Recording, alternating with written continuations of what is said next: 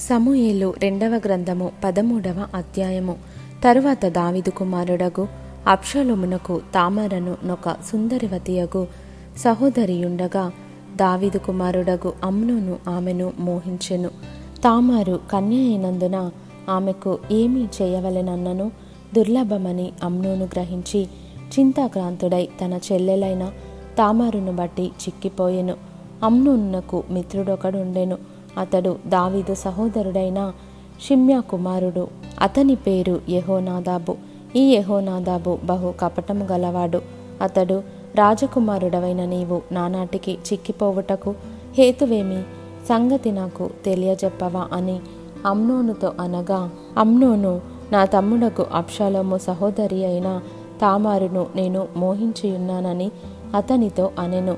యహోనాదాబు నీవు రోగివైనట్టు వేషము వేసుకొని నీ మంచము మీద పండుకొని ఉండుము. నీ తండ్రి నిన్ను చూచుటకు వచ్చినప్పుడు నీవు నా చెల్లెలైన తామారు చేత సిద్ధపరచబడిన భోజనము నేను భుజించునట్లు ఆమె వచ్చి నేను చూచుచుండగా దానిని సిద్ధము చేసి నాకు పెట్టునట్లు సెలవిమ్మని అడుగుమని అతనికి బోధింపగా అమ్నోను పడక మీద పండుకొనెను. అమ్నోను కాయిలా పడెనని రాజు అతని చూడవచ్చినప్పుడు అమ్నోను నా చెల్లెలగు తామారు చేతి వంటకము నేను భుజించినట్లు ఆమె వచ్చి నేను చూచుచుండగా నా కొరకు రెండు అప్పములు చేయుటకు సెలవిమ్మని రాజుతో మనవి చేయగా దావీదు నీ అన్నయ్యగు అమ్నోను ఇంటికి పోయి అతని కొరకు భోజనము సిద్ధము చేయుమని తామారు ఇంటికి వర్తమానము పంపెను. కాబట్టి తామారు తన అన్నయ్యగు అమ్నోను ఇంటికి పోయెను. అతడు పండుకొని ఉండగా ఆమె పిండి తీసుకొని కలిపి అతని ఎదుట అప్పములు చేసి వాటిని కాల్చి బొరుసు పట్టుకొని అతనికి వడ్డింపగా అతడు నాకు వద్దని చెప్పి ఉన్నవారందరూ నా యొద్ద నుండి అవతలకు పొండనెను. వారందరూ బయటికి పోయిన తరువాత అమ్నోను నీ చేతి వంటకము నేను భుజించినట్లు దానిని గదిలోనికి తెమ్మనగా తామారు తాను చేసిన అప్పములను తీసుకొని గది లోపలనున్న తన అన్నయ్యకు అమ్నోను నొద్దకు వచ్చెను. అయితే అతడు భుజింపవలెనని ఆమె వాటిని తీసుకొని వచ్చినప్పుడు అతడు ఆమెను పట్టుకొని నా చెల్లి రమ్ము. నాతో శయనించుము అని చెప్పగా ఆమె నా అన్న నన్ను అవమానపరచకుము. ఈలాగు చేయుట ఇస్రాయేలీలకు తగదు. ఇట్టి జారకార్యము నీవు చేయవద్దు. నా అవమానము నేనెక్కడ దాచుకొందును? నీవును ఇస్రాయేలీలలో దుర్మార్గుడవగుదువు. అయితే ఇందును గూర్చి రాజుతో మాట్లాడుము. అతడు నన్ను నీకియ్యకపోడు అని చెప్పినను. అతడు ఆమె మాట వినక ఆమెను బలవంతము చేసి అవమానపరచి ఆమెతో శయనించెను.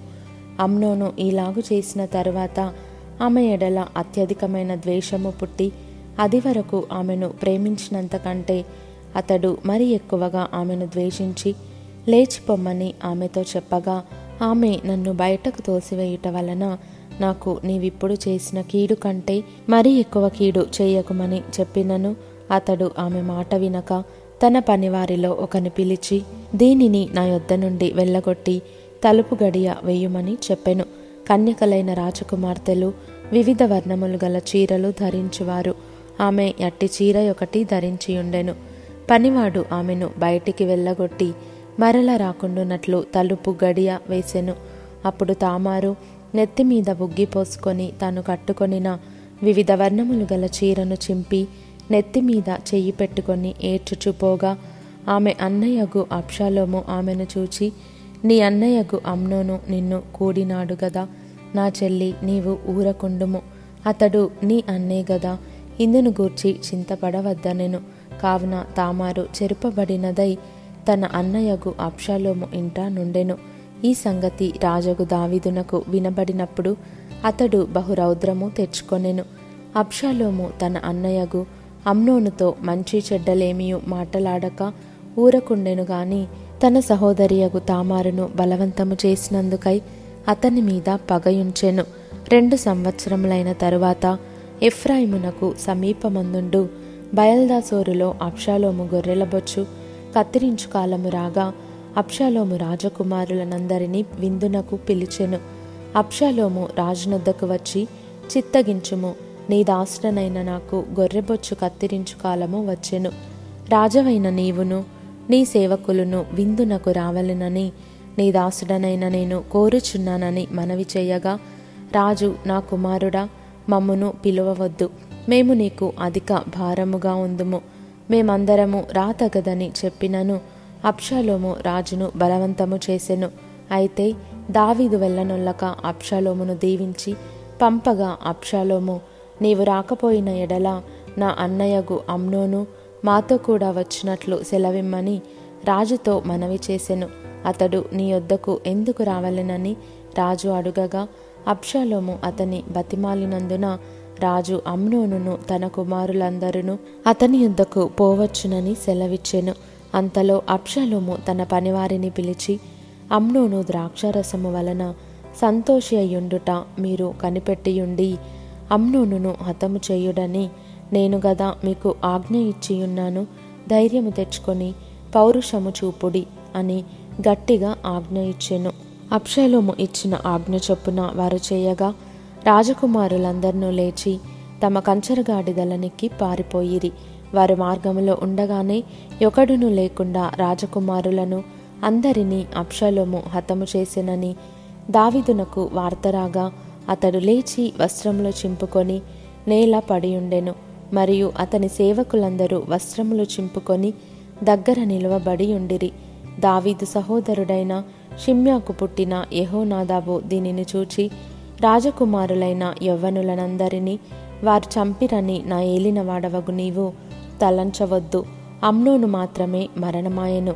ఏలయనగా అతడు అప్షాలోము చెల్లెలైన తామారును బలవంతము చేసిన నాట నుండి అప్షాలోము అతని చంపవలెనను తాత్పర్యముతో ఉండెనని అతని నోటి మాటను బట్టి నిశ్చయించుకొనవచ్చును. కాబట్టి నా ఏలిన వాడవగు నీవు రాజకుమారులందరూ మరణమైరని తలచి విచారపడవద్దు. అమ్నోను మాత్రమే మరణమాయననెను. అప్షలోము ఇంతకుముందు పారిపోయి ఉండెను కావలియున్న పనివాడు ఎదురుచూచుచున్నప్పుడు తన వెనుక కొండ ప్రక్కనున్న మార్గమున వచ్చుచున్న అనేక జనులు కనబడిరి. యహోనాదాబు అదిగో రాజకుమారులు వచ్చియున్నారు. నీ దాసుడనైన నేను చెప్పిన ప్రకారముగానే ఆయనని రాజుతో చెప్పెను. అతడు ఆ మాటలాడ చాలింపగానే రాజకుమారులు వచ్చి బిగ్గరగా ఏడ్వసాగిరి. రాజును అతని సేవకులందరూ దీనిని చూచి బహుగా ఏడ్చిరి. అయితే అప్షాలోము పారిపోయి అమీహూదు కుమారుడైన తల్మయి అను గెషూరు రాజునొద్ద చేరెను. దావీదు అనుదినమును తన కుమారుని కొరకు అంగలార్చుచుండెను.